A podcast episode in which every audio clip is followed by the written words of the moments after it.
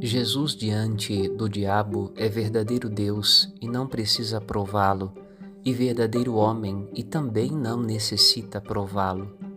É assim o sumo sacerdote que nos foi concedido pelo Pai para receber e assumir nossas oferendas e sacrifícios e apresentá-las como suas ao Deus soberano.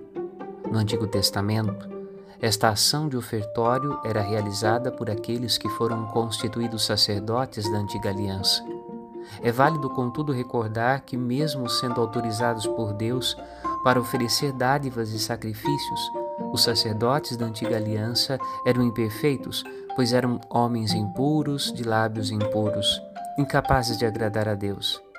Jesus, Deus e homem verdadeiro, é o sacerdote perfeito da nova aliança e seu sacerdócio abre para a humanidade redimida um novo tempo.